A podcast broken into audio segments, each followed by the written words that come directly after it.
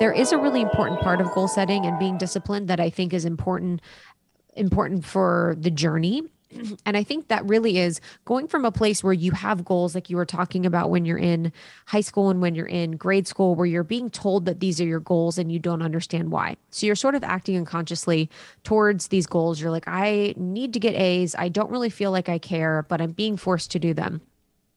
So then you kind of lose the plot in college and a little bit after, or I felt like I did, where I was like, okay, I don't want anyone to tell me any goals. I don't want to have any goals.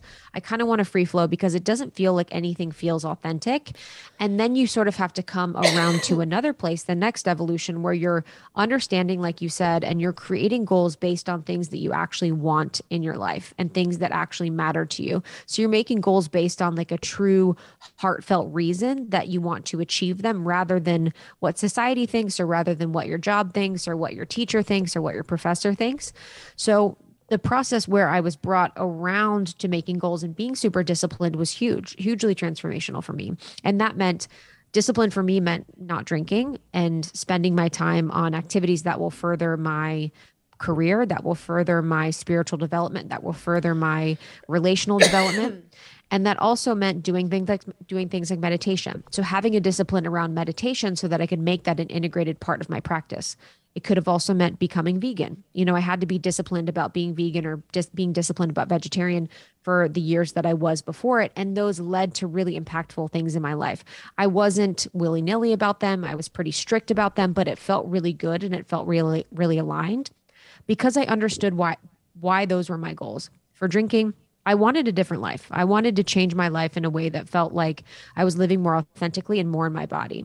For being vegetarian, there are social and cultural reasons I felt really aligned to. For meditation, I really wanted to get a hold of my mental health. So, what seems to be really strict things by basis of culture and society, you know, to not have meat, to not have bacon, to not go out with your friends, to spend time alone, meditation feels really weird. But for me, having those be a part of my life, understanding the end goal, and then understanding that the discipline of those things was going to help me get there was really, really, really important. Yeah, it's like those goals by proxy that are really about kind of your own personal journey that can enhance the more specific goal, like the veganism, yes. like the not drinking. It's like that is really supporting what you want ultimately, right? But it also helps to strengthen the muscle of I'm going to commit to this thing and I am going to create a really healthy habit, but more so a lifestyle. And so you prove to yourself and build more confidence around that, which I think is so, so important. And, you know, it also made me think about like the fact that so many of my goals in the past have not been my own and you briefly touched on that where it's like yes. are these goals my own yes, you know it's dude. like in the world in which we live in now we're seeing so much on social media so much on the news so oh much oh here gosh. so much there and so you kind of sponge up these these aspects of people's lives that you want and you strive to have. And it's like, okay, you know, it's like, yes. and so I have to be really discerning about, and I've been tapping into this lately on on my social media hiatus because I'm like, I automatically was like, all right, Linz, what are your goals for this? What are you gonna have at the end of this hiatus? And it was like, ah, like why? Why do I why do I want that or need that? And it really felt like because I wanted to show people what this produced for me. And it mm-hmm. really wasn't about what I wanted to produce for myself. So I kind of had to check myself. So I think it's it really always is about checking in with the like you said the why behind the goal. Is it yours? Yes, I think that's a huge question for our audience is this my goal or someone else's? Is this my goal or someone else's? I remember for so long I was like, I want to run a marathon. And then one year was like, I don't give a fuck about marathons. I don't fucking want to do that. And that's literally mad respect and love to people that have run marathons. I've run a bunch of halves, like mad respect. But I was like, damn, that wasn't my goal. And it felt like a stereotypical idea of a goal you see places like i was definitely yes. influenced by the idea of goals and for so many people the i the standard goal felt like from what my perception is was a marathon. And so I would say that I'd be like, oh, I want to run a marathon. I want a marathon. And then I'm like, what? I don't give a fuck about marathons. And I think the, you know, when we're talking about is that is this my goal or someone else's, a good way to kind of check in with that is, you know, potentially write that goal down, maybe journal about it. Like, how is this goal going to make me feel? How will my life be different if I achieve this goal? What does this goal mean for me? Are some great questions you can think about when journaling.